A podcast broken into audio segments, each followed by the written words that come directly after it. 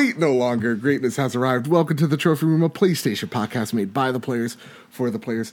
I am your host, Joseph, and it is here on this show each and every Thursday where me and my best friend Kyle talk about the latest and greatest in PlayStation each and every week. Alongside me, the greatest co host, whoever is, whoever will be, Mr. Kyle Stevenson. How are you, sir? I'm very tired. Uh, we're, we're even recording this a little bit earlier than we usually do. Yeah. But when you you've been in a pool with your three nieces for four and a half hours and they're climbing on you nonstop, I'm the definition of waterlogged. like I feel like if you wring my arm, water will just drip out of me. I'm so tired right now. Dude, so like right now, uh, Amy, I'll get to you in just a second. We're experiencing the heat wave of our lives. Yeah. it's really bad over here. We're like, I'm around 85, 90, and I have the AC off. So I'm just, I'm just like a glutton for punishment. It's awful over here. I'm dying. And with that, our special guest, Miss Amy Alexander from Hello. Hey, Words About Games. How are you, Amy? Yeah, I'm good. It's raining outside. We don't have a heat wave or anything. It's, Oh, nice. it's quite nice. It's quite Yeah, comfortable. So you're from the UK, and I like from what I hear that like Spain and France are getting it real bad, like heat wave wise. Other countries, we don't worry about other countries in the UK. You know what? You guys got your own problems. We've got enough shit to deal with. so with that, uh, Amy, it's awesome to have you here. And you told me something before we we started is that this is your first ever Pride as uh, openly trans, and that's so freaking awesome that you come on the show and and have that experience with us. This is awesome. Thank you so much for for coming out today. Thank you for inviting me. Yeah, It's yeah. Most Um, unexpected, but very nice. Yeah. How does it feel, by the way? Like, like having come out and now having to experience pride as someone who is openly out of the closet. How does that like feel for you? I haven't really had a chance to, to properly like think about it. You know, like what with E3 Yeah. was at the beginning of the month, so it was like it's like it's just been like non-stop. Like I haven't had a chance to stop and think. Yeah. Um, it's different. yeah. yeah, I bet. I bet. Well, thank you so much again for coming on. And with that, we got a lot of games to talk about. We got to talk about Sony and their patent against load times. We're going to talk about the possibility, maybe sort of kind of, Sony buying out Remedy Studios. And of course, we're going to talk about on the Call of Duty crunch situation. there you go. But before we get to that, we're going to do a little segment we do each and every week what we've been playing. Now, because we got an extra guest on the show, we're going to limit it to one game each. And with that, Kyle, how do you like Yeah. Vacation Simulator so far? Man, uh, so one of the first VR games that I've ever experienced was Job Simulator from Owlchemy Game Owlchemy Labs. Um, what two years ago now when I got my PSVR? Yeah. um, and it's one of my favorite experiences ever, and it's something that I bonded and with my nieces over, and how they've gotten to kind of love video games because of that. Um, and so I was very excited to try Vacation Simulator. I played a little bit of PAX East and loved it then. Uh, but now that I have the full thing, uh, because they graciously gave us a code, um, Vacation Simulator takes what I love about Job Simulator and puts it even more into what uh, we expect out of VR games. So what I mean is, Yeah. Vacation Simulator is so much bigger. So like when Job Simulator, you were basically just you were static at one spot. Like you could turn around and interact with everything around you, but there was no teleporting to other areas. What you saw is what you saw, and you couldn't really experience anywhere else. And what are In you Vacation Sim- experiencing in Vacation Simulator? Sure. Uh, so you are on this island. You're on vacation island, and you have three different areas. You have the beach, you have the forest, you have a mountain area, which is like the snow resort. And uh, you can teleport to each one. They have a teleport button, so you can go to different areas in each map. And you're basically creating memories. You you do all these things, and the robots give you uh, memories in order to unlock or unlock other parts of the island. Um, so whether it's building sandcastles or um, uh, making ice sculptures in the snowy area, uh, collecting butterflies in the forest, and painting in the in the forest area. Uh, it all leads up to you know making memories and unlocking the best part um, or the the more advanced things on each area. Um, and it's fantastic. I, Yeah. I love the freedom to be able to go to different areas in each spot. Um, the activities are fun. The humor is fantastic. If you've played Job Simulator, you know what it's all about. It's basically robots treating you as the only human they know to try to learn how humans deal with things. Um, and it's it's great. I'm excited to see where that goes because this one it feels like they're this is like a test for humans. Okay. Like they're trying to test to see what vacation is, and you're basically doing their test for you. So like on the beach part, there there's a uh, a chef who's like making things look like on a lifeguard stand area. Um, and you go up there, it's like, oh, thanks, human, thanks for coming. Uh, you can now deliver all this food for me, right? So I don't have to do it. And so you're basically still working like you are on the job simulator, but you're on vacation. So the robots think vacation is work for the most part. Ex- yes, and it's great, and uh, the humor is fantastic. Um, it, it it is kind of like uh, some very simple tasks, but I don't mean simple in a bad way. It's just some things like you know, it, it, is the robot's view of what a person's vacation is. That's awesome. Making sandcastles, going to a snow resort, like Now my question. it's a great experience. now you you had you had the girls play this as well. How did they Oh, yeah. enjoy it?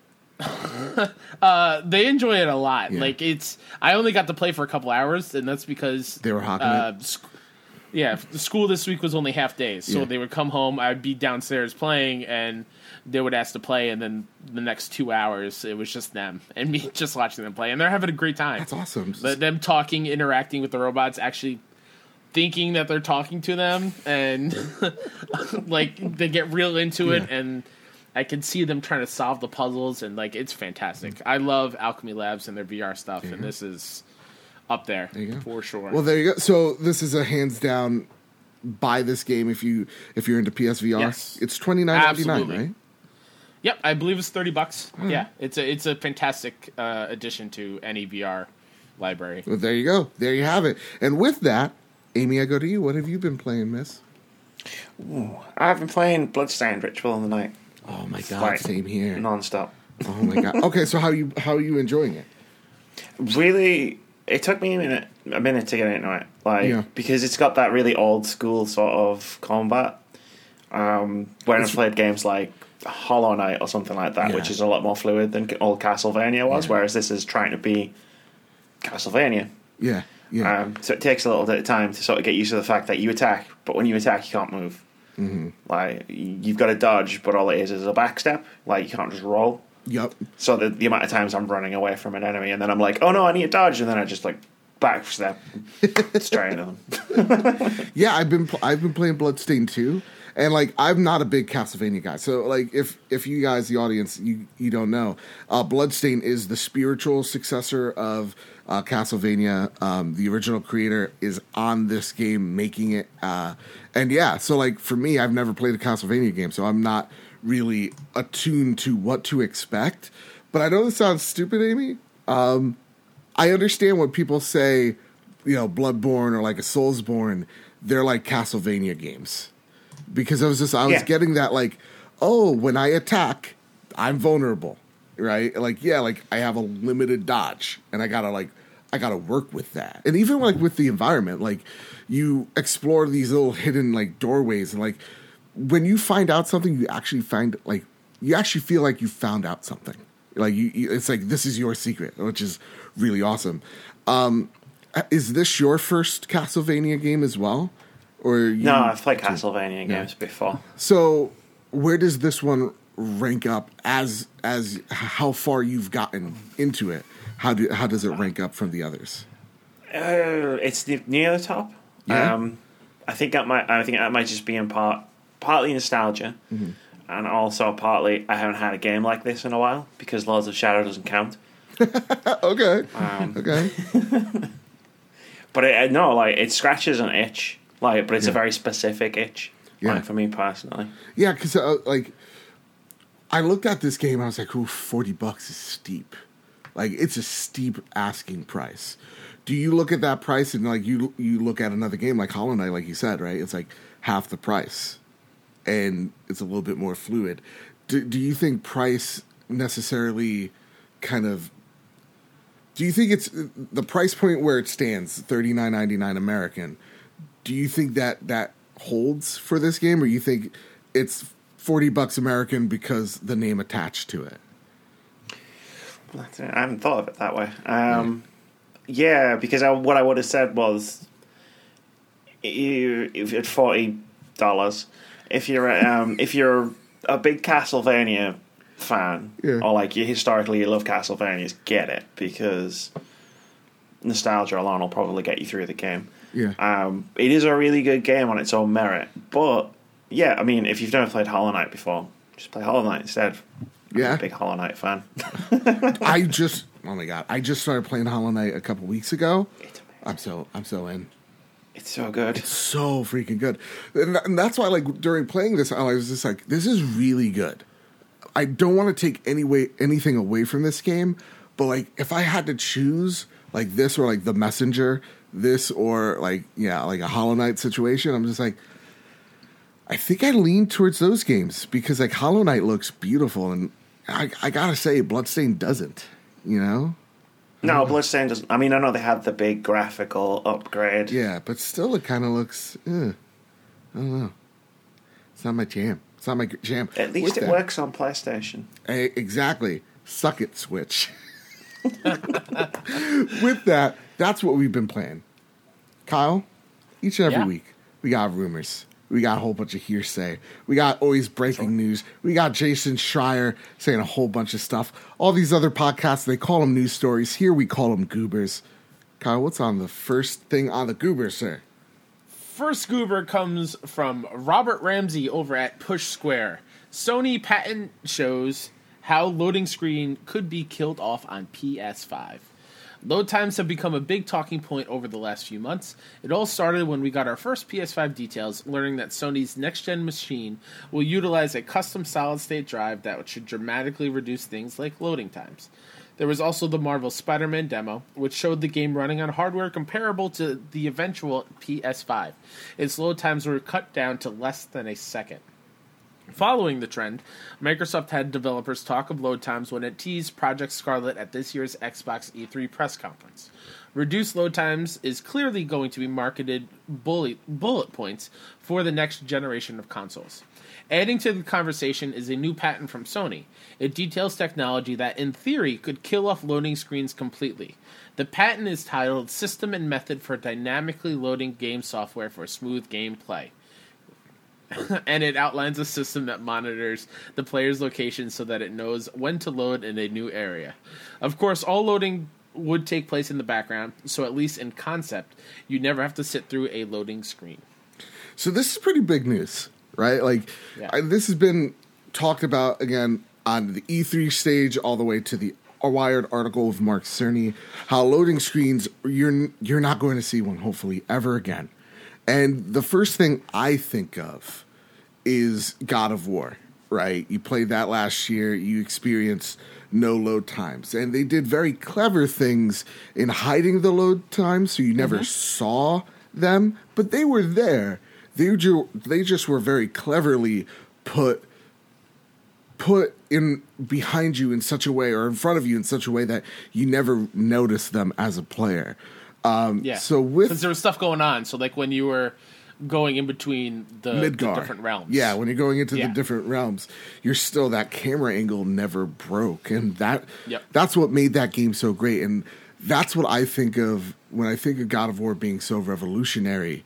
Is this is going to be that that is truly the first game pops in my head where it's literally start for finish one solid you know c- camera angle shot and then to see in the next generation more opportunities for developers to do that and have that type of storytelling is really awesome. With that, Amy, I want to know your thoughts on this never loading time situation, this patent.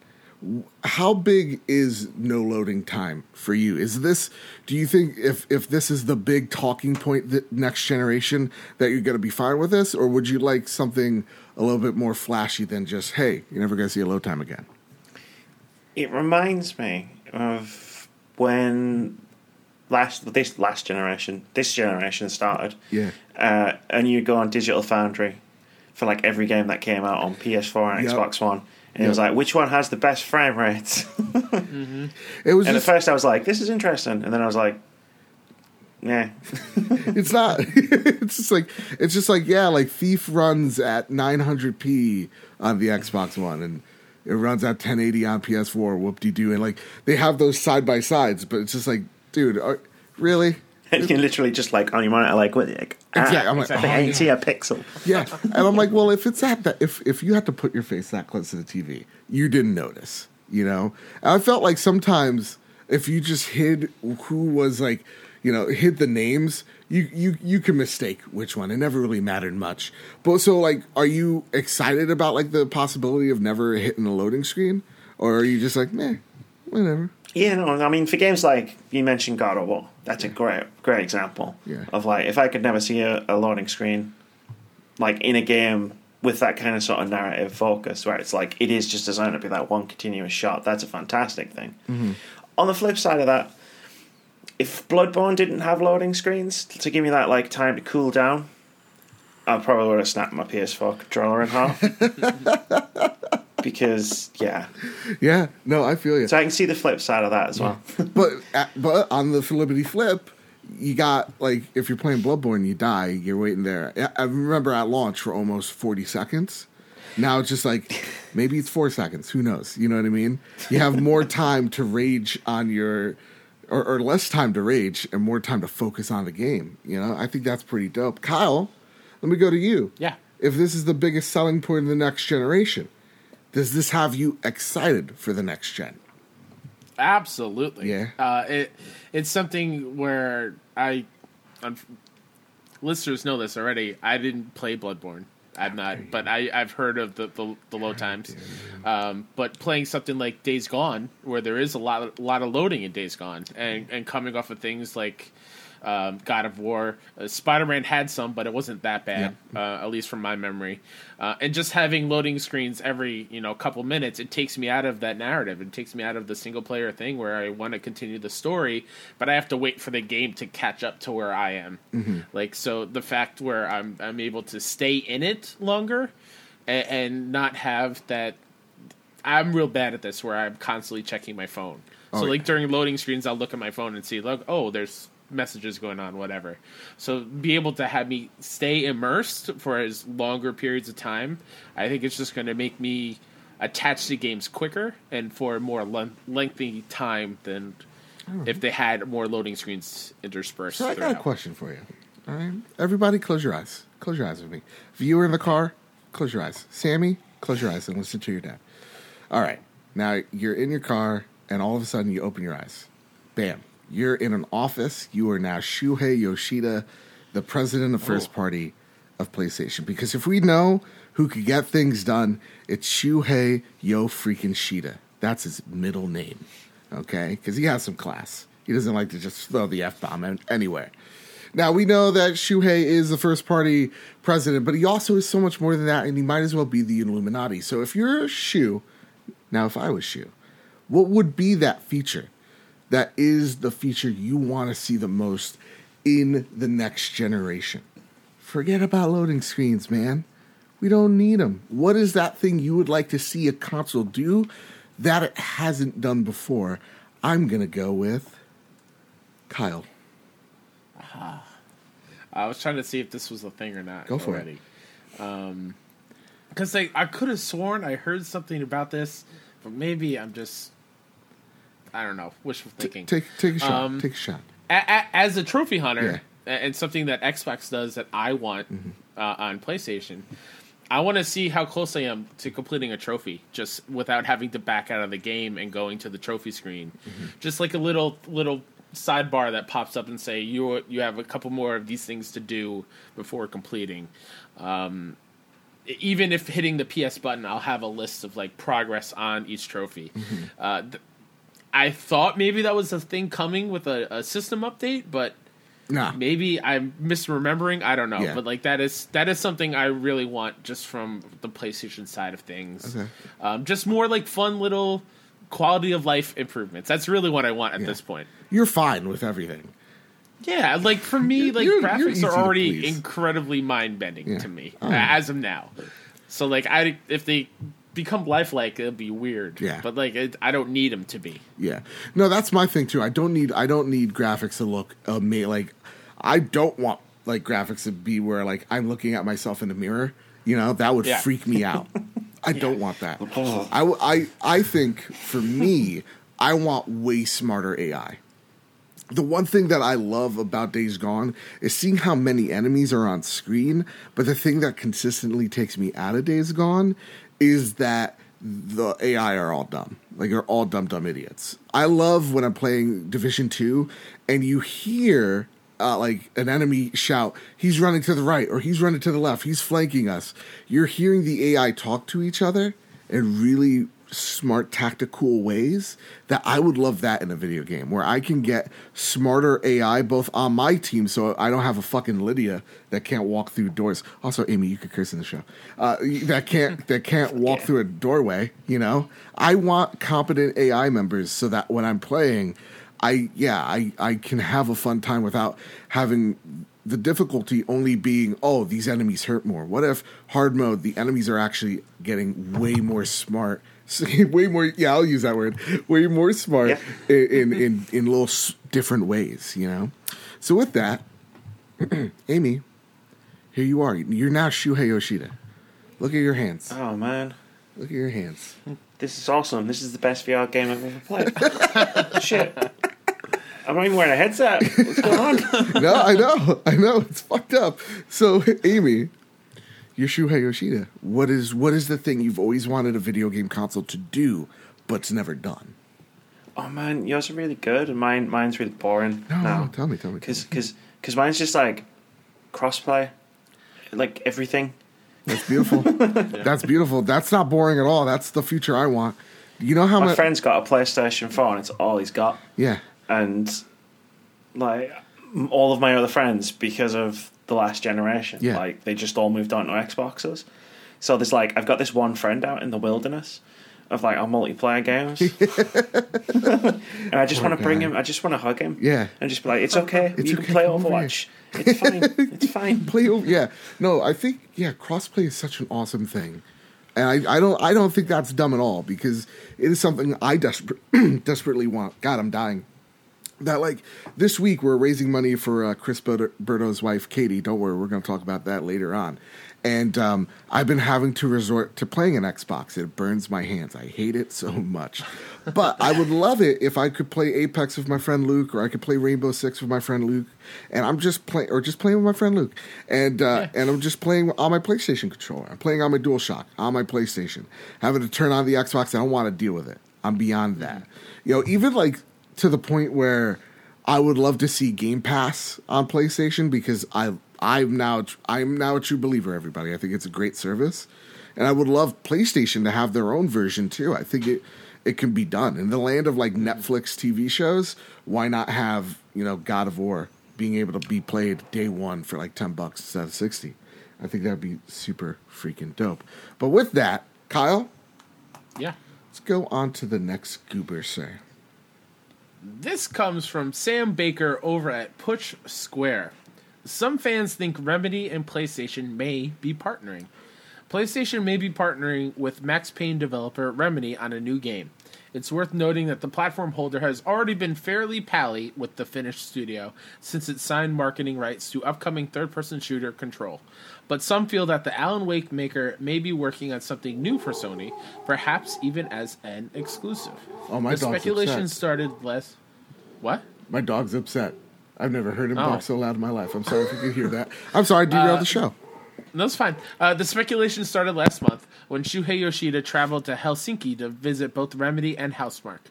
While it could be put down to the affable executive simply being in the area, it's interesting that the Worldwide Studios president took the time to visit the studio, especially seeing as its upcoming title is being published by 505 Games. Quote from Shuzus himself. That's Shuhei Yoshida, everybody. Thanks, uh, Remedy people, for me for allowing me to visit Remedy Games in their beautiful office and play Control. I had lots of fun and cannot wait for the release in August. The Quantum Break creator also visited both Naughty Dog and Insomniac Games in quick su- succession. Sony often encourages collaboration between the studios it's working with, and while this could all ultimately be redundant speculation, there's no question that Remedy's eye for single player, story driven games would be a good fit for Sony.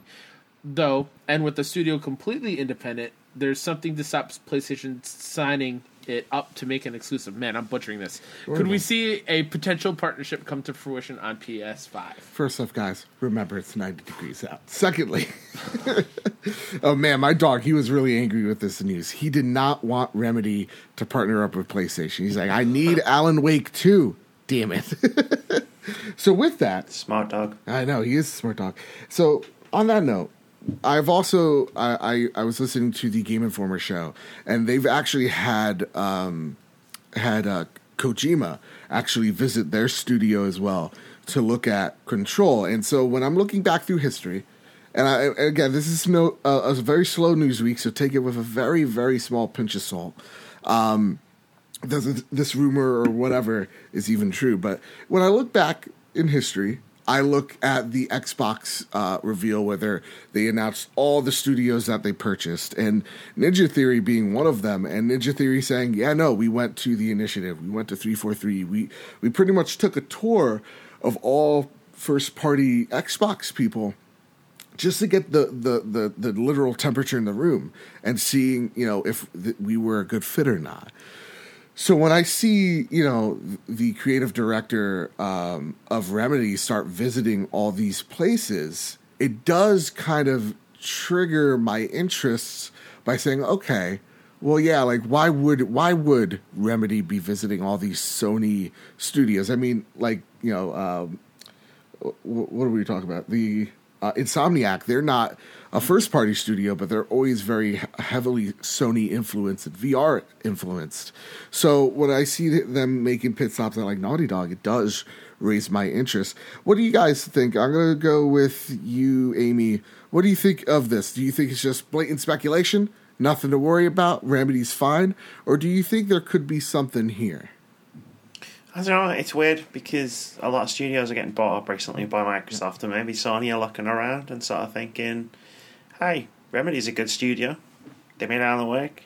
They made Quantum Break. They made Max Payne back in the day. So good. Control looks awesome. So Yeah.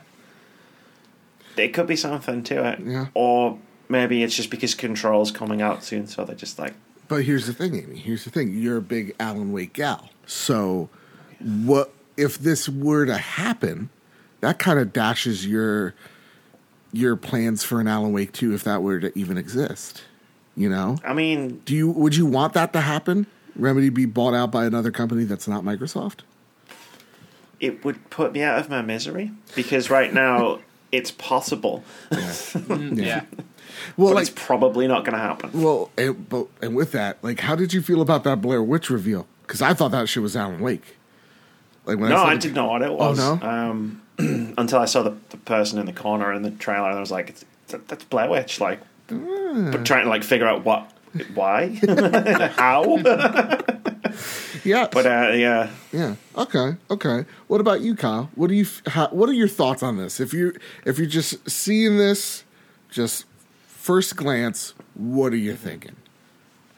I think it's cool. Yeah. I, I've I've always appreciated Remedy um, as a studio. Uh, Control will be the first Remedy game I actually sit down and play. It, um, so I'm very excited for that.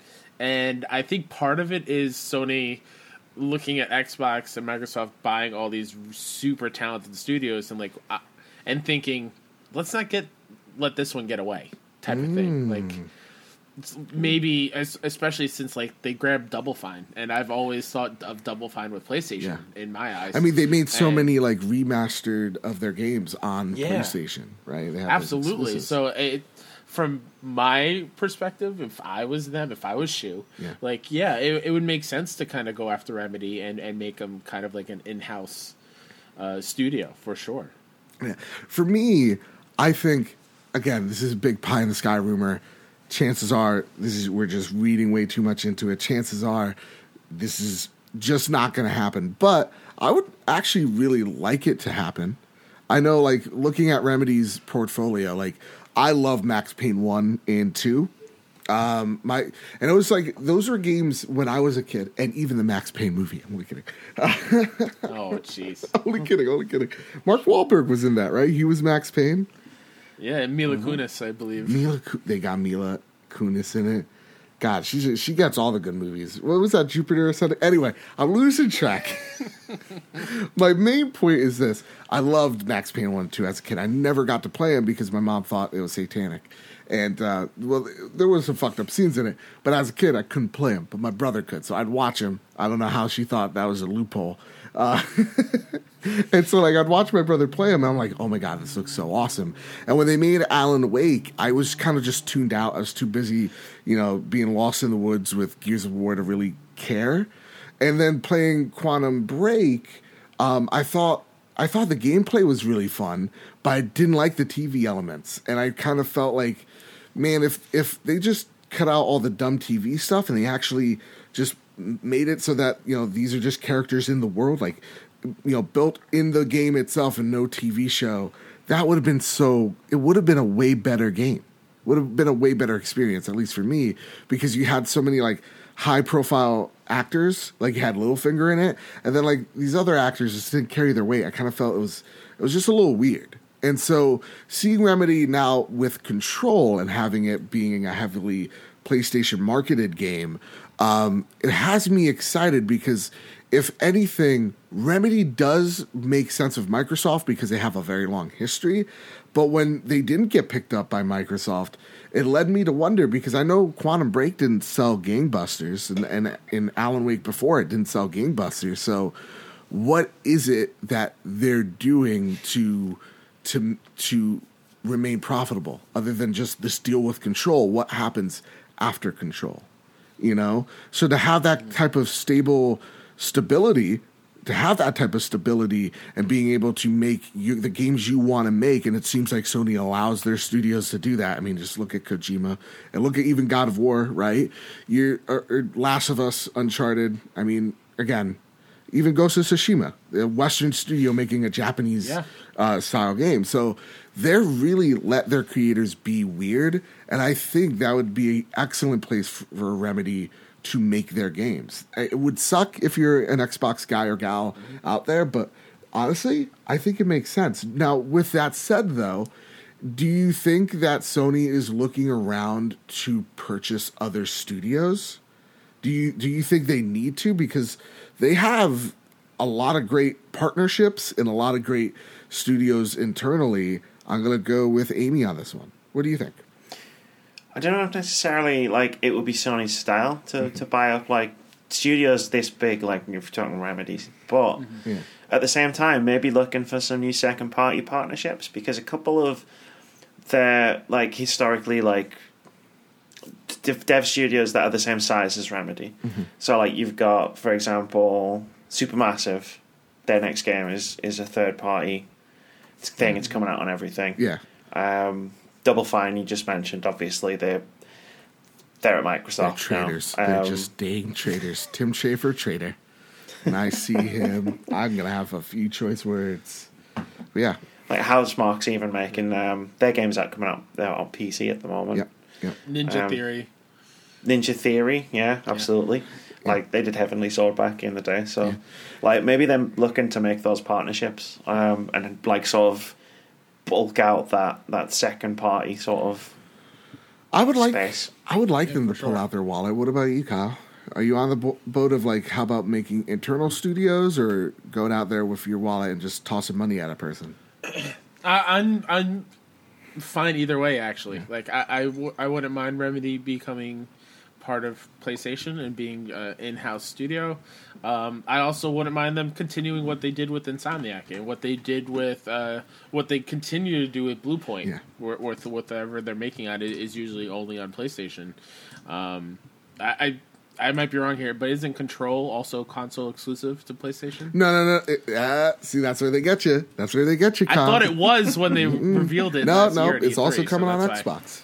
Phew. Ah, Yeah. okay. So, like, yeah, I'm I'm perfectly fine with them making like these second party just deals, like have an exclusive only on PlayStation. Okay. Um, but it would be nice for a studio with such a lineage as Remedy to kind of have a have a home with one of the big ones. Yeah, I mean it was it was really awesome to see Double Fine being purchased, and even Ninja Theory. They're just like you know, I knew Double Fine. I mean, it was very public when they had like their money problems. You know, when they they were on the verge of going bankrupt, and you see a lot of studios do that. So if this means that they're safe and secure, and they get to be wacky and crazy and be strange, that's awesome, dude. Like I'd be for it. I actually think like if I'm if I'm Sony, do I go around like with my wallet out? I think I think I do. I would like to see Sony acquire just a few more studios, and I would like them to be small, little weird ones. Like I would love Remedy, but like you were talking about Amy before, Housemarque, dude. If they just had them, just like here, here, make Resogun two, make Yeah. you know, make Alienation two. You know, like make make the weird games you like that have an audience here. Make them. Yeah. You know, that'd be Oh yeah, hundred percent. God, that'd be awesome. I'd much rather they were making another like Nex Machina than making a battle royale game. Yeah. Yep. And then and then when you look at it, you're like, I'm not very. I don't know how I feel.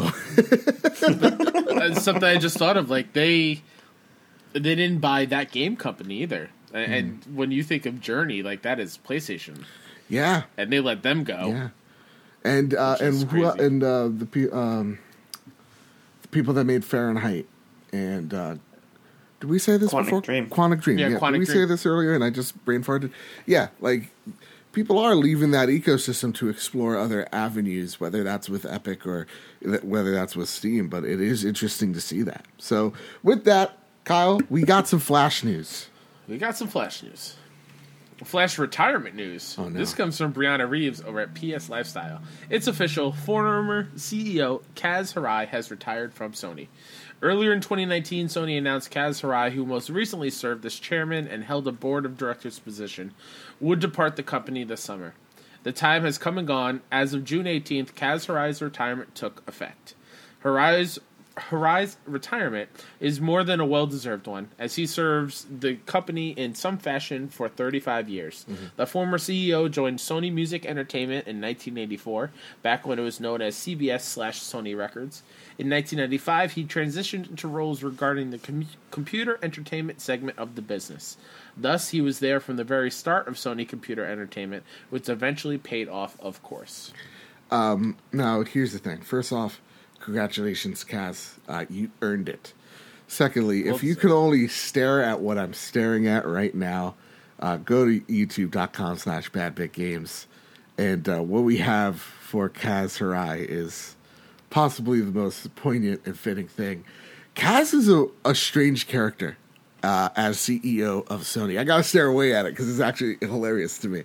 Um, okay, I'll tell you. It's Kaz Hirai as the guy from Crysis 3, and he's shooting down a helicopter with an Xbox symbol.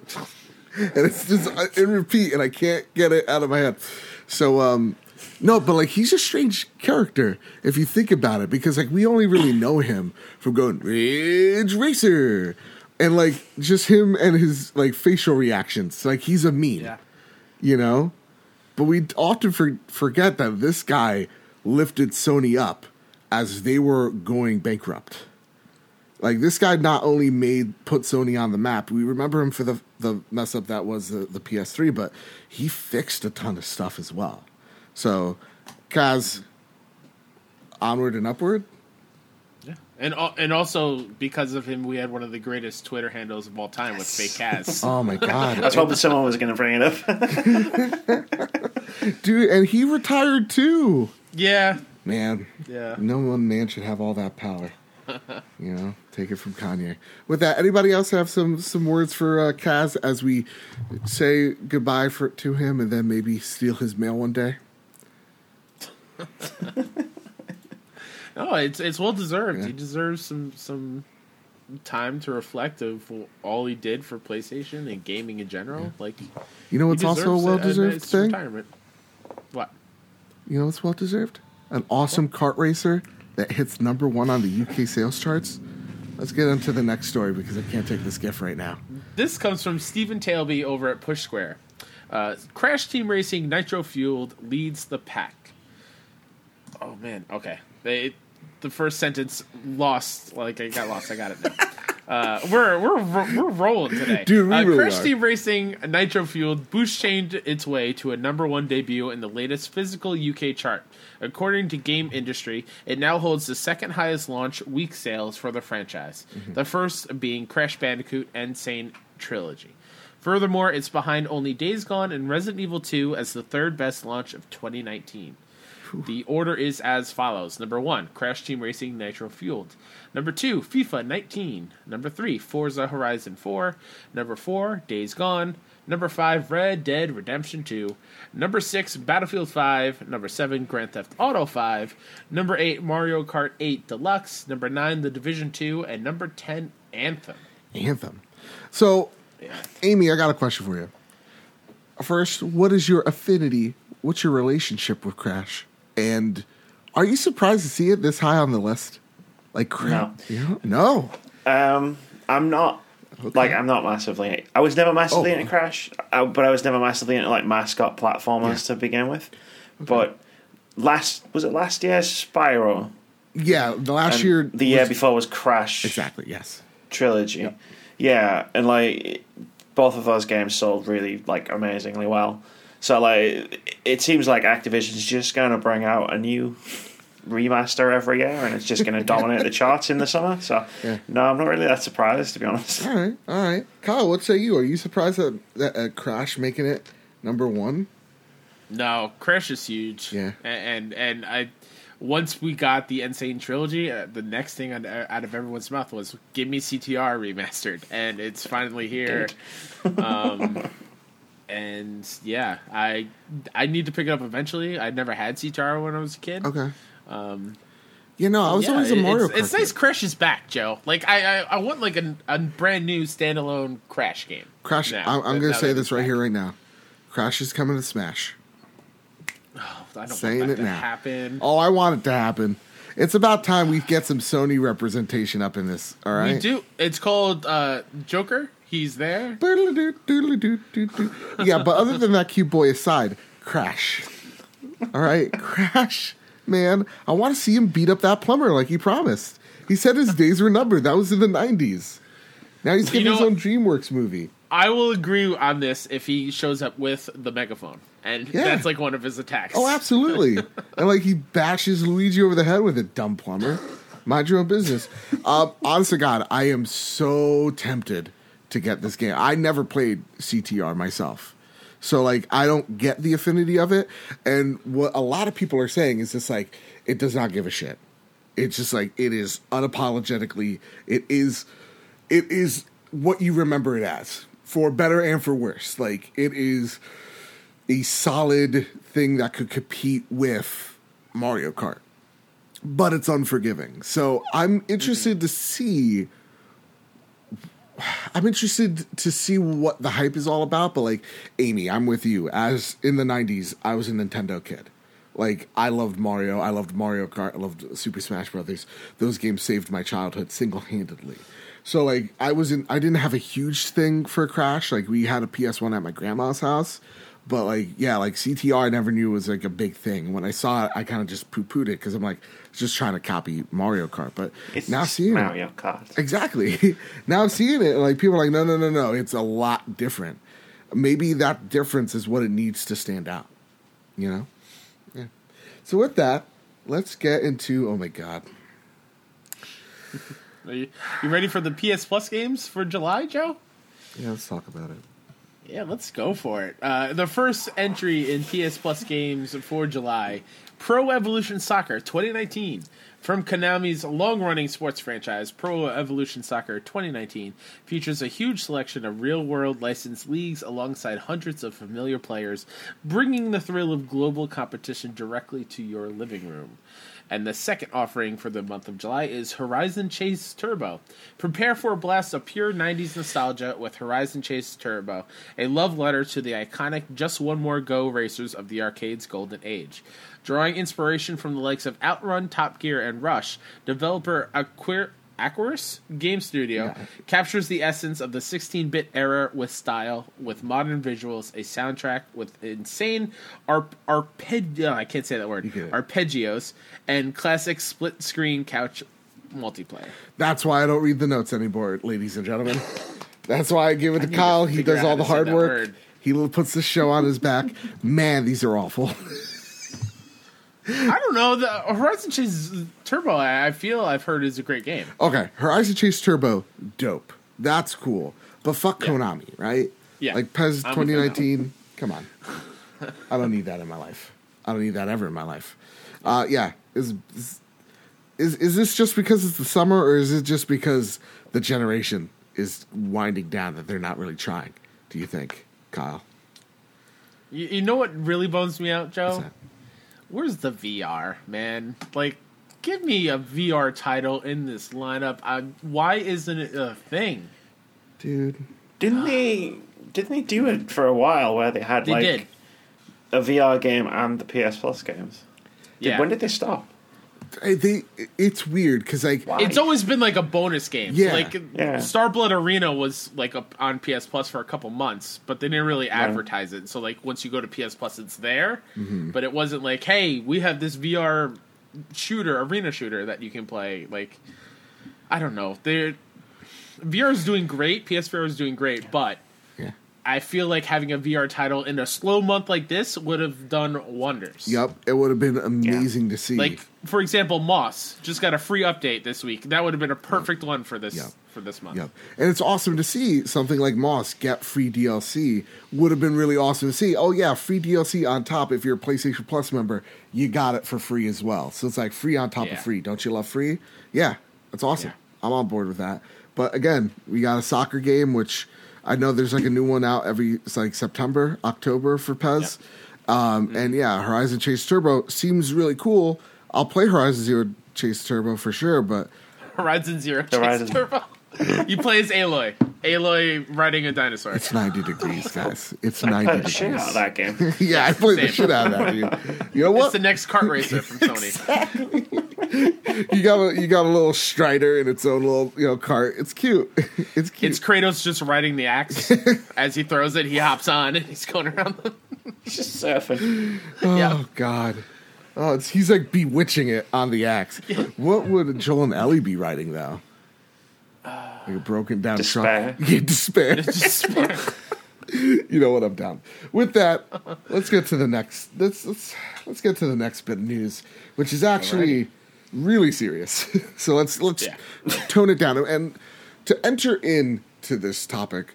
Um, Jason Schreier yet again put out another piece of uh, crunch in the industry. Uh, there was talk about you know his anthem um, article, which was amazing. It's like a ten piece, even not like even more. I think it was like a twenty piece article. It was just like really detail of like what went wrong with Anthem, and one of the spotlights he he did with that game was, hey, this is not just Anthem. This is not just games that fail. It's also games that succeed. And so with that, we're bringing up Jason Schreier's article about the human cost of Call of Duty Black Ops. Now, I advise everybody click this link. Give Kotaku the share, the the whatever. Give them the the recognition that they deserve. What I did was I took bullet points and quotes, the most important things that struck my fancy, and we're going to talk about it. So with that, Kyle, would you like to start this off? Sure. First bullet point. The single player went through two changes before being scrapped altogether for Battle Royale. The original concept was that you play alongside a partner, battling against a pair of human opponents. If you wanted to play single player, they'd all be AI driven bots. Each side would pick a faction, and you'd compete to gun down enemies and battle over different objectives in a post apocalyptic world. One side might try to destroy a convoy, for example, while the other side worked to protect it. Ditching the story altogether meant Treyarch had to improvise, which luckily Battle Royales hit the gaming scene. Quote, Now we have an even shorter amount of time to put in work on a new mode, said a developer. Actual development work on Blackout didn't start until nine months before launch. That mode came together by the seat of its pants. It's kind of a miracle that it did, end quote. What that meant for Treyarch, as anyone who follows the video game industry can probably guess, was lots and lots of crunch, long nights and weekend hours that, while not technically mandatory, were expected of, developers on the Black Ops 4 team.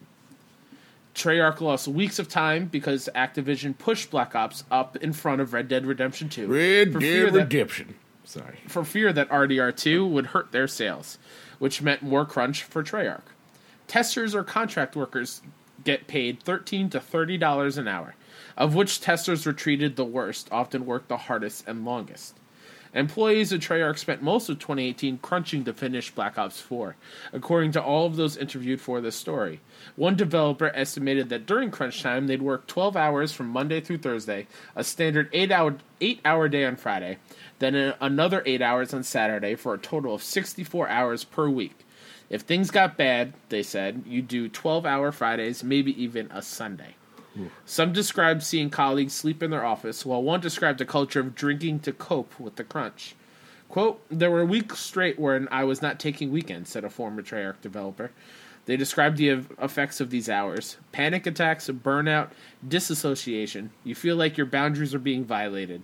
You lose all passion for what you're doing and forget why you were doing it in the first place. It's a nightmare. Despite the fact that they had helped make one of the most lucrative video game series on the planet, some people have extra jobs, said one. After their regular eight hour shift, they go work something else. Quote, I was told Crunch would end after we released the game, that developer said. Then I was told Crunch would end after winter break. Then I was told Crunch would end once we got into the summer. End quote.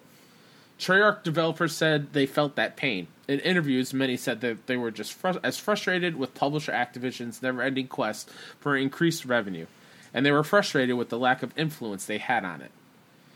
There are concerns in the studio that returning to a two year development cycle after getting three years for each of the last two games will exacerbate the crunch and worsen the issues that Treyarch has been facing. Man, that's a lot. And uh, wow, so this this story literally broke this afternoon, um, and it really goes to show um, the human cost of what it takes to make a video game. You know, like Yeah. I think, and I want to get your first question here is crunch is something that we don't get to hear about, right? Until recently, we haven't heard a lot about it, and um, I I feel like the reason is a lot of gamers are just kept in the dark of what goes on with how video games are made. And I think it's not until like people like Jason Schreier go, no, no, no. Actually, like we need to maybe start unionizing. It's uh, it's with that that like maybe we need to unionize. Well, why? And then you start hearing what developers have to go through. It's it's shocking. It really is. So I mean, like when I was little, and a lot of people I still know today think it's just them playing video games all day. Yeah. And, figuring out what works. And the the I, the ironic thing, Kyle, is the fact that the people that had it worse in the story were the testers, were the Yeah. people actually like playing the video game, were treated like shit. There's one part where mm-hmm. you know in the story they talk about twelve hour, fourteen hour days, six days a week, sometimes even Sunday. There was one part of the story I, I left out where it's in the middle of a heat wave in July in Los Angeles and the testers were working overtime, and then the AC just turned off, oh, and they were still expected to work. And they're just like, "Oh yeah, the AC's broken," and it would happen over and over again, countless times. They were treated like secondary citizens. And the thing that's crazy to me is their pay. Like the minimum wage in LA is twelve bucks an hour. Hallelujah! I wish I could get that here in Jersey. But how much you would get paid starting? Thirteen bucks.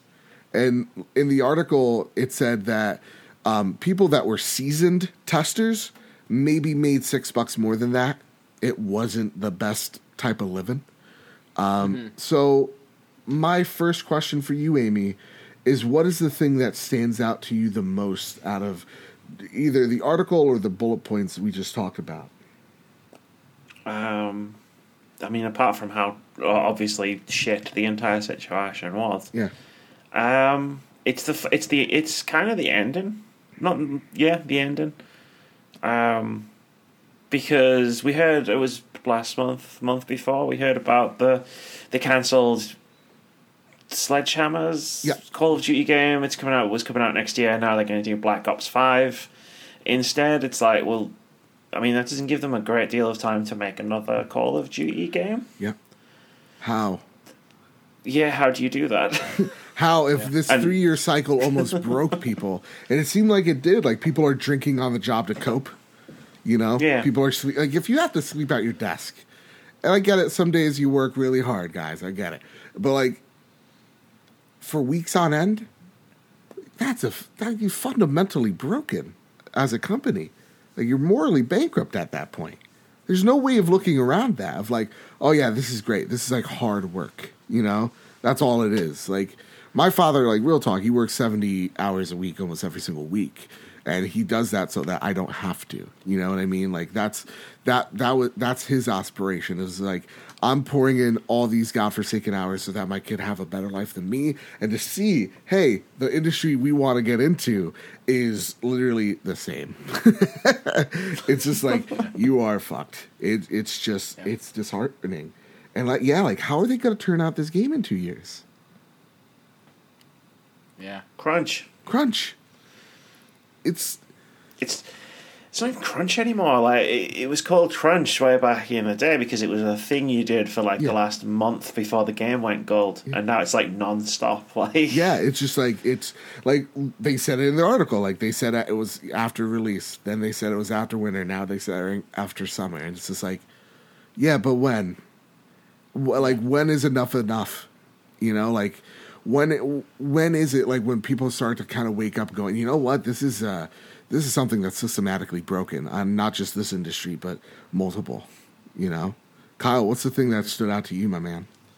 I mean, you just said it. Just the the fact that they kept telling him like it was almost over, Yeah. and then they kept extending it, and I can only imagine the feeling of like you putting your heart and soul for so long into something, Yep. And even like doing it as it said in the the bullet points here that they lost passion for whatever they're doing and to know that you they're forcing you to continue to do that for so long after they said that it was going to stop and they then they extend it and extend it and extend it Like, It's the carrot at the end of the stick type of situation. yeah, it's it's awful. It's horrible, and I know what that feels like because I've had jobs do the same thing to me, and it's it's terrible. Yeah. It's a terrible practice. This shouldn't happen. I love and like this is a PlayStation show, Yeah. but I love the fact that Doug Bowser, what he said about the Animal Animal Crossing team, Yep.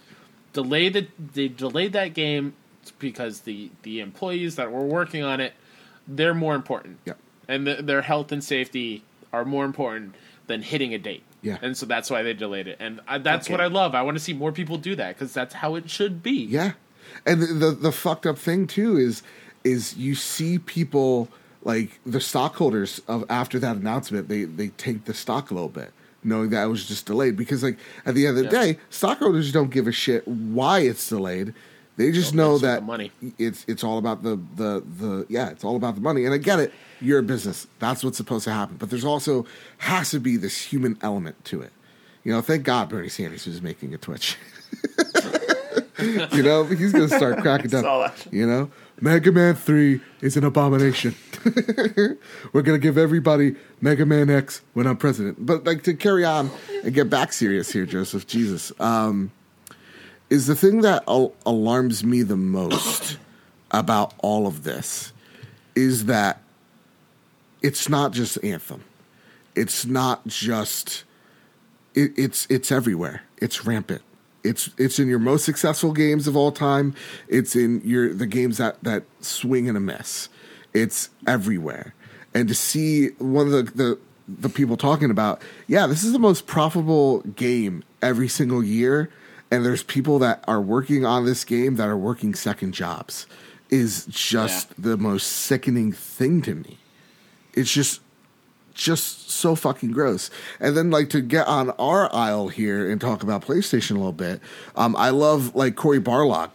He's just he's hitting he's hitting every nail on the head every chance he can of how unionization matters and it should be something that exists. You know, um, it's just it is just it's gross.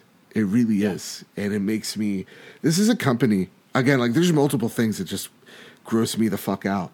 This is a company that posted the biggest earnings ever, and then fired eight hundred people.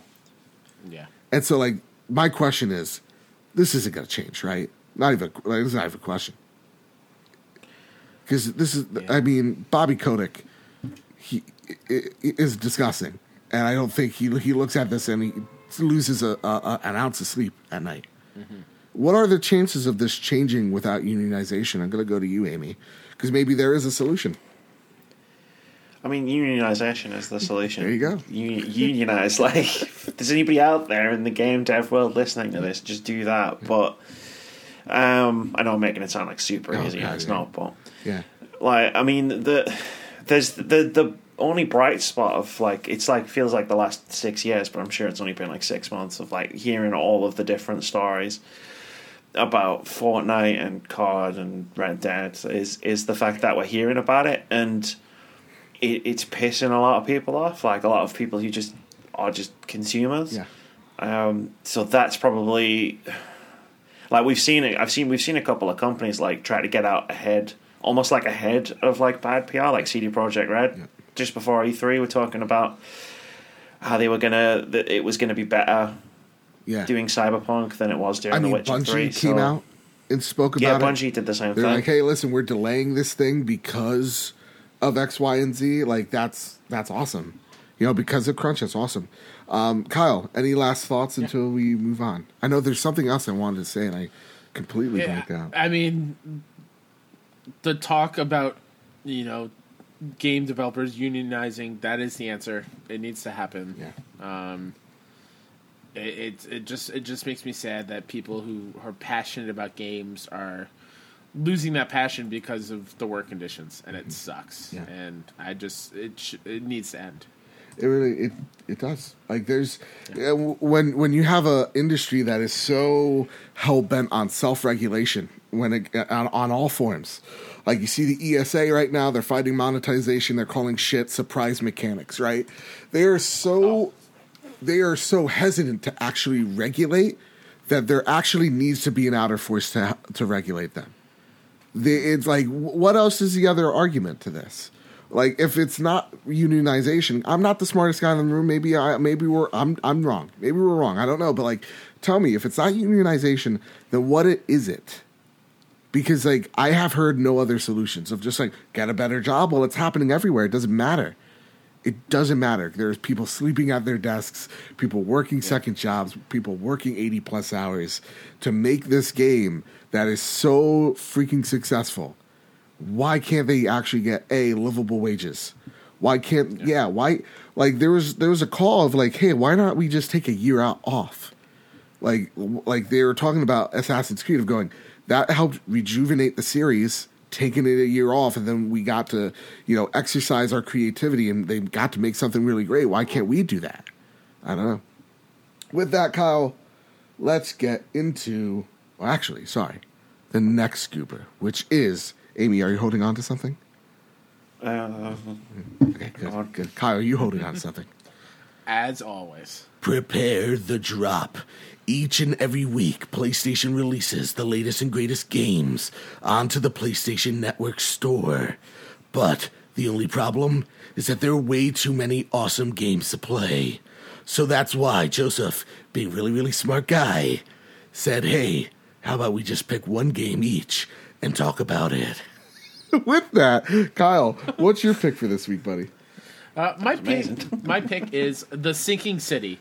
The Sinking City is an adventure and investigation game set in an open world inspired by the universe of H.P. Lovecraft, the master of horror.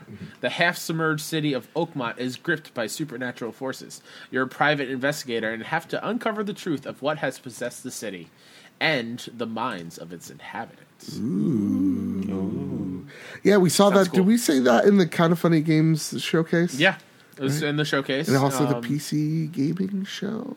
I believe it was somewhere else during E3. Uh, I Okay. can't remember where, but yeah, it looks cool. I like the whole vibe of HP Lovecraft. So yeah, Yeah. why not? I was gonna do a whole skit for this next one, Oh yeah, but I don't it's know. probably too hot. it is a little bit too hot. You know what? For the sake of comedy, everybody get your YouTube app out. Uh, Amy, what's the game you're excited boy. for? Uh, so I've looked through the list, and the I, I'm very curious. I'm just going to ignore that for a moment. Uh, my game is Furwind, uh, which is out for PS4 and PS Vita on the 27th of June. Uh, and in Furwind is a colourful pixel art style action platformer game that evokes the challenging classics of the old days. Embark on this epic adventure in which a little fox will fight the ominous darkness that is invading its world. And the picture of, of the fox is Yeah. really cute. Mm-hmm. But I mostly picked it because it's coming out on Vita. Um, Thank you, another Vita lover. I, that's Rest- why I almost in went with this myself because it was also coming out on the Vita. it's not dead. it's definitely not dead. Hey, Oh, what's up, guys? Man, you look worse for wear, Spider Bit. Wowzers. Your eyes are all over the place. so here's where my my one eye is. here's where the second one is. If I can't Oh, that's better. That looks better. Okay, okay. The game I'm excited for. Oh, hey guys, Spider Bit here. I got a new movie coming out next week, July 7th. Uh, Spider Man, uh, not Homecoming 2, shit. Uh, Far From Home. Really excited. Got Marvel Ultimate Alliance, uh, July 18th, I think. 19th. Okay, let me read this. Uh, game I'm excited for. Oh, yeah, Spider Man Far From Home Experience. Okay, I'm not going to read the description, but here's the deal. Would you like me to read it, Spider-Man, as you act it out? Honest to God, I, yes. Okay. Your time to swing through the New York like Spider Man has finally arrived. In breathtaking virtual reality, you'll finally have the chance to scale and swing from the highest towers in Manhattan. Just pick one of four Spider Man suits and you'll be launched into the clouds. But keep your eyes and ears peeled. A colossal and dangerous enemy is waiting. I hope one of those costumes is you, Spider Bit. Just, just Spider Bit in a computer chair with headphones and a podcasting rig. Yeah, Yeah. give it to me. Yeah. So I was just swinging on by, and I just wanted to let you guys know this because uh, the other day I may have may not been playing Apex Legends, and I was just looking at like, you know, the drop because I'm Spider Bit. I want to be involved. I can't read this thing. I want to be involved with the people, you know, and uh, I really can't suffocating me. anyway, I, you know, I got my webs on the ground. I want to hear the heartbeat of the city. And so I saw that they took my likeness and they made a VR experience. Now, does it look bad? Yes. Absolutely it does. It looks like it looks like the PlayStation 2 game. But is it what I always wanted, which was the swing in VR? Now you might be saying, Spider Bit, you could already swing. Why does this Yeah. matter to you? But it's for the people that can. You Oh, know, okay. not everybody can swing web like me. So uh, you know, gives the normies out there uh, a chance to be, you know, feel like what it's like to be me. Also, my beard hair, my neck beard hair, poking Yeah. Oh. through this. It's very noticeable. So I'm gonna swing on out of here. I can't see or breathe. So um, could you get to the Andy House's snail mail where, uh, uh, not me, uh, Joseph has to steal Andy House's mail? Thanks. Sure. Oh man, there he goes. There's Spider Man. He's gone. Wow, yeah. It's was- it's that always a pleasure whenever he graces us with with with his presence. was- No, absolutely. Especially in that heat as well. Yeah, I know. Oh, hey Joe. Oh, wow. Sorry, guys, I had to take a huge shit. no, uh, very Oh, unprofessional of me. You missed Spider Man. What? Yeah, What? But he has a movie, July second, Far From Home. he was swinging by as he does, Did and he leave just ti- popped in. Did he get us Yeah. tickets? No, I, I should have asked him, but You, sh- dude, you have him here. You gotta ask, man. damn it. All right, next All time. Well, listen, I already did one bit today. I'm not going to do another bit. We have something called Andrew House's Snail Mail. Now, what you can do here, each and every week, every Wednesday, I at noon, I put out on Twitter at PS Trophy Room. Got any questions for us, bruh? Or we go into the Casa de Bad Bit Discord and we ask every single Wednesday. Got any questions for us, bruh? And sometimes you browse do. So with that, or you can send your mail to Andrew House. I come into his house. I, you know, Sure. some say I have a key, some say I break in. Whatever. Definitions are weird. Yeah, Amy, if if, if you uh, know where uh, Andy House is, where he lives, uh, maybe put up some fences for Joe because he's gonna get arrested one of these times when he breaks Yeah. into Andy's house, and just just to save the show and to save my best friend from being I mean, I wouldn't want to see him get arrested. I mean, Yeah. I wouldn't want to see a spider bit have to take him down. So you Yeah, know, that's you know, true. I'll I'll try and figure figure something out. Sure. Thank you. You either that. live long enough to see yourself become a villain, I guess. Wrong series. Anyway, with that, yeah, I stole his mail. Okay, I, and his Turkish delights because I know you, you Brits love your Turkish delights. So with that, I actually hate Turkish delights. Sorry. it's fine. It's fine. Listen, it's a stereotype I literally made for the show. it's true, but All right. a little vindication, and let's move on. The most famous Seamus I've ever met in my entire life asks So, the gameplay for Star Wars Jedi Fallen Order that EA showed at their EA Play event didn't show a lot of the game. The game confirmed to have Metroidvania elements like a backtracking and new power slash upgrade slash equipment. Do you think EA screwed up in not showing these elements at EA Play event? And does this information about the game change the way you thought about it? Amy, I'm going to go with you. You seem like you were in deep thought about that. Yes, Yeah. and yes, they should have showed it at EA Play. Yeah. it was stupid not to. Now, did you Uh, did you because- like the gameplay that you saw? Or did you want to see more to that? Oh yeah, yeah, No, I like the gameplay that I saw, but like learning that, like seeing the gameplay that I saw, it, it looked like it was going to be, and this is probably just me projecting partially. It's like it looked like it was going to be like a ten-hour linear story, Uncharted style sort of like progression. yeah, So like when we were, they were talking about it being like a Metroidvania style thing, and you get your powers, and then you go back to different planets and visit new areas that you couldn't before. I was like, that fundamentally changed how excited I was for the game. Okay. Like I was excited, and now I'm like, I don't know, mega excited. So, are you a big Star Wars fan? When I ask. Yes. Fuck yes. Fuck yes. Yes. Oh God, isn't this one of the most magical series you ever done seen? This excited me. I was so excited like, when I was like Metroidvania elements on board with that. When I saw like you go visit different planets when you want to, I was like, that sounds awesome. I, I saw the combat. I was on board with the combat. So I do, though I liked what I saw from that gameplay. It made me have faith, and I love Saw Gerrera. Um, I did. That's how Saw Gerrera talks. Okay, okay. Oh wow! I was not expecting that. It's Saw Gerrera. he talks like he's from Brooklyn. I tried to. I did it to protect you.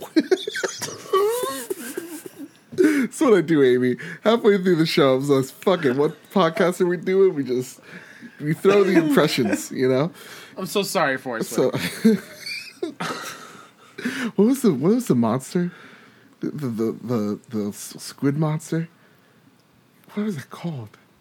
He was reading the guy's From what? mind from Rogue One. I don't know. We'll just call it the Bukaki. The Bukaki knows. you know. oh God, Saw Gerrera. Kyle, what were you about this Yeah. gameplay? Uh, yeah, I think the seeing or just the mentioning that it was a, a Metroidvania type thing should have been happening like at E3 somewhere. Um, I'm still super excited for it. I have it pre-ordered, um, and uh, the, also this reminds me that they uh, released the behind closed doors demo from E3. Like you can watch the video of it. It's twenty something minutes. Yep. Um, I think that was yesterday, or is that this morning? It, it was fairly recent. So yeah, I, no, I, famous haven't Seamus put it in the uh, Discord, uh, so Yeah. you could go and check that out. It looked, it was the Bulgully, the Bulgully. He started, calling, he said it all weird to the That's guy, fine. To the poor pilot fella.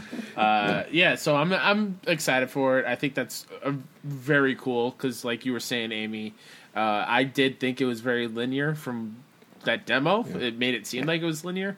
So the fact that yeah, I get to go to different planets and, and access new areas because of the skills that I unlock. Yeah, I'm I'm down. I'm in. Here's the thing: I got a problem. This comes with our next question. It's from, Mm-hmm. you know, talking in that Forest Whitaker accent. I accidentally awakened or activated the Winter Gamer, and he writes in. With the fact of Sony not being at E3 and mostly everyone seeing the wisdom in that decision, do we need Sony to prove to us that we can trust that when the time is right to tell us more of what's going to happen? Or do you do we still need Sony to keep telling us things even though that information just turns out to be meh? So what Winner's trying to get at here, I got you, Winner, I got you, is the state of plays, the PlayStation a little events that we see every so often, and then even the Wired article with the PlayStation 5. Um, do we do we now are we vindicated by saying that you know what maybe state of play though it's, still in its infancy uh, might be the best way of going about things in the future or do you think there yeah maybe we'll see him at e3 again or even more so like do you think them skipping e3 was a wise decision amy i know you're more of an xbox gal so i want to know what you think about this More of an Xbox. oh, i'm sorry i'm sorry you're right what show are we Whoa. on sorry Whoa.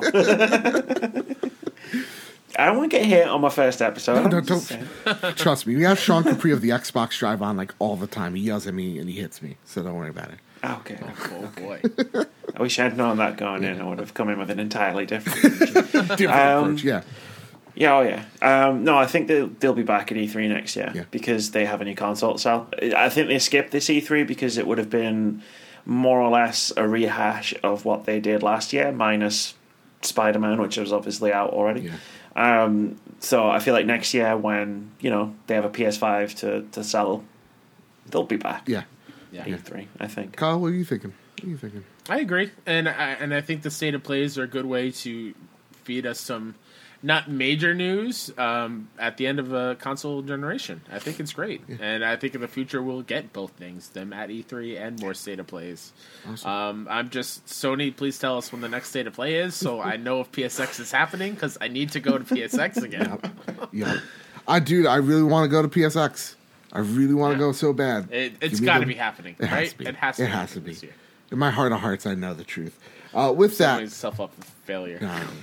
you gotta aim high. Gotta aim high. Yeah. Uh, Marcus O'Neill writes in via the PS Trophy Room on Twitter, or at PS Room on Twitter.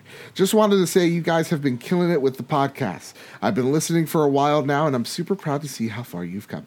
Well, thank you, Marcus. That's very nice of you. Thanks, buddy. Um, sorry, this episode we let you down and we let Amy down. the thing is, I didn't tell her anything about the bad uh, spider bit bit, and uh, or what happens when I try to do a Forest Whitaker accent. So, yeah, thank you so much. Seriously, It's it's been a lot. It's been good. It's been fun. And with that, that's it for the questions. We got the drop down. Spider bit swung on by July second. Be there opening night. Oh, hey, hey Joe, I have a question for you. Oh, yeah. Do you see this? What is that, Kyle? Oh, this, this is a, a PlayStation trophy mug. Uh, a, a nice little glass. Oh, Joe's got one Yeah, too. it's my iced Uh, coffee that Sorry, I'm Amy, if that you don't have one. um, uh, we finally got it in the mail. We ordered it uh, a couple months ago. Um, I ordered two because I was going to give one to Joe, but Joe ordered one on his own anyway. So what we're, I'm going to do is I'm going to give this one away to a lucky listener of this trophy room episode and just in general. Um, so Joe, would you like to tell the people what we're doing with this brand new, which is sold out? I'm out. pretty sure you can't get it anywhere else. So if you want it, Yeah. please listen to Joe so, and find out So how. first things first. Hear that glass? That is some high quality glass. You can't just get this anywhere. Let me tell you, the build quality is fantastic. yeah. I love this little mug. I think it's great. It's gonna be my trophy room mug. So if you want to drink like trophy room hosts, you gotta get this mug. So here's what you do. We're um we're gonna have a little giveaway. This is uh our 99th episode. Our 100th episode is next week. And so what we decided to do was we're gonna have a bonus episode to kind of congratulate us on hitting 100 on July. Let me make sure I have it right. 12th. Yep, July 12th, which is Friday. Uh, let's say 8 o'clock Eastern Time. Makes sense? Sure. Sure. Uh, 8 o'clock Eastern Standard Time, we're going to be having the great PlayStation debate. This is where m- me and Kyle will debate the top 10 PlayStation games so far. Now, the judge is still out. We're going to try to find a judge. But July 12th, we're going to have this live streamed on YouTube for everyone to see. So that's youtube.com slash bad big games. That's where you're going to find the Trophy Room's live episode of the Great PlayStation Debate. And there, we will be giving away this mug. Now, how to enter in is simple. At the sh- live stream, donate $5 to our good friend, uh, the Berto family. They are trying to prevent breast cancer. Found out that uh, a little while ago that um, our good friend Chris, his wife Katie, um, has to get a mastectomy, a double mastectomy, because they found cancer cells. Uh, and so they have to undergo the, sur- the surgery. They're trying to raise five uh, thousand dollars, and so we want to help as well because if you guys have been listening to Bad Big Games for a while now, and not just the Trophy Room, you guys and gals know that I lost my grandpa to cancer. It's not fun. It sucks. I hate cancer. It blows, and I just want to punch it in the face. And so, what better way of helping the Berto family um, really just fight it in the best way we can? So, yeah, please come on by July 12th, 8 p.m. EST, the Great PlayStation Debate on YouTube, Bad Big Games. Donate five bucks or up, and you're entered to win. If you uh, donate ten dollars, then you get two entries to win. Yep. Basically, And- every five dollars that you donate will get you an entry. So, Yeah. ten dollars get two, fifteen three, twenty four, so on, so Mm-hmm. on. just yeah, it's it's for a great cause. So with that, Yes. let's close out the show with our plugs. I had to think about that. I'm so tired. also, to let you just like briefly, my mom she had partial knee surgery, so I've been running around this house all gosh dang day, and I'm dying. I'm dying today. Whew, God, Amy, where can they find you? youtube.com slash words about games uk i do reviews i do debates i do opinion pieces every now and again i do a podcast and over at twitch.tv slash words about games where i live stream and i'm generally a big goof and do th- silly things on the internet That sounds very familiar. Kyle, Yeah. what about you? Where can they As find you? always, I'd like to plug myself, Mm-hmm. Who Dat Ninja seventy three on Twitter and on PSN. Uh, you can find my show all about the kind of funny community called Best Friends Talk Funny at BFS Talk Funny on Twitter Mm-hmm. and wherever you listen to podcast services. Do the podcast thing, rate it five stars, review it. If you want to be on the show, let me know. And I also have a, a just a nerdy podcast with my kind of NYC friends uh, called Dollar Slice Pod. You can find that on Twitter at Dollar Slice Pod. And you can find the Trophy Room on iTunes, on Google Play, on Stitcher, on Spotify. Wherever there's an RSS feed, you can find this podcast. And if you could do us a favor, rate us five stars on iTunes. It really helps us out, shows us that you care. It really does help the channel grow. Uh, the past few weeks have been really great. So thank you all, all the newcomers and all the the veterans like Marcus O'Neill, like famous Seamus, like the Winter Gamer himself. Damn it, I activated him again. Uh, yeah, thank you all so much for supporting us. Again, next week, man, our hundredth ish episode. I can't wait. So with all that said, and with all that out of the way, everybody keep hunting and keep playing PlayStation.